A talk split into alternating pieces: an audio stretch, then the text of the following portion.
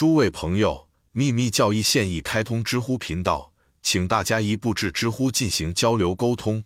初始物质与神圣思想，既然确定了我们现在已知的所有现有的原因似乎是不合理的，因此如果需要的话，那么必须允许假设一个全新的代表。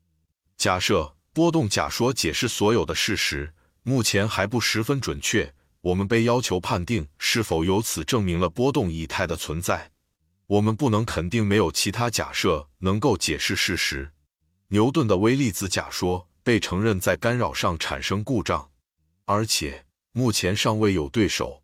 尽管如此，在所有这些假设中找到关于以太的一些相关的证实，一些其他方面的证据是非常可取的。有些假说。包括对身体的微小结构和运作的假设。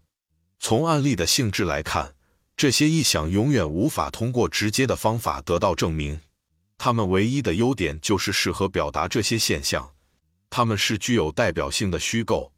逻辑学第二部分第一百三十三页，法学博士亚历山大贝恩著。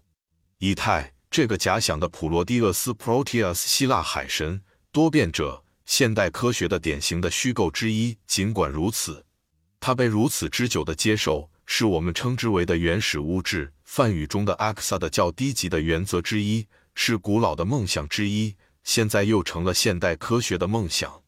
它古代哲学家们幸存的是最伟大的，也是最大胆的推测。然而，对于神秘学家而言，以太和原始物质都是真实的。简单的说，以太是星体之光。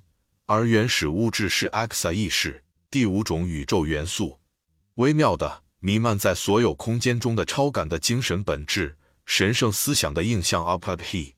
在现代语言中，后者更适合称为宇宙意念精神，前者宇宙实质物质。这些那个存在的开端和结局，只是唯一绝对存在的两个方面。在古代，除了用预言。从来没有用任何名字谈及，甚至提到过后者。最古老的雅利安种族，印度教中的知识阶层的崇拜，从来不曾像希腊人对奇妙形式和艺术的狂热热爱。这种热爱导致了后来的拟人化。但是，当希腊哲学家崇拜形式时，只有印度教的圣人感知到了世俗美与永恒真理的真实关系。每个国家的未受过教育的人，在任何时候都不理解这一点。他们现在也不明白，神意的演进随着人类自身之力的进化而飞速获益。诚然，一个时代的宗教精神所能达到的最崇高的理想，对于后世的哲学思想来说，只是一幅粗俗的漫画。在他们能够掌握古人关于这个非常形而上学的主题的正确概念之前，哲学家们自己也必须被启蒙进入觉察的神秘之中，否则，这种启蒙之外。对于每一个思想家来说，由他的智力决定你将到何处为止和不再进步，就像任何一个国家或种族在其因果法则的轮回中取得的进步一样显而易见。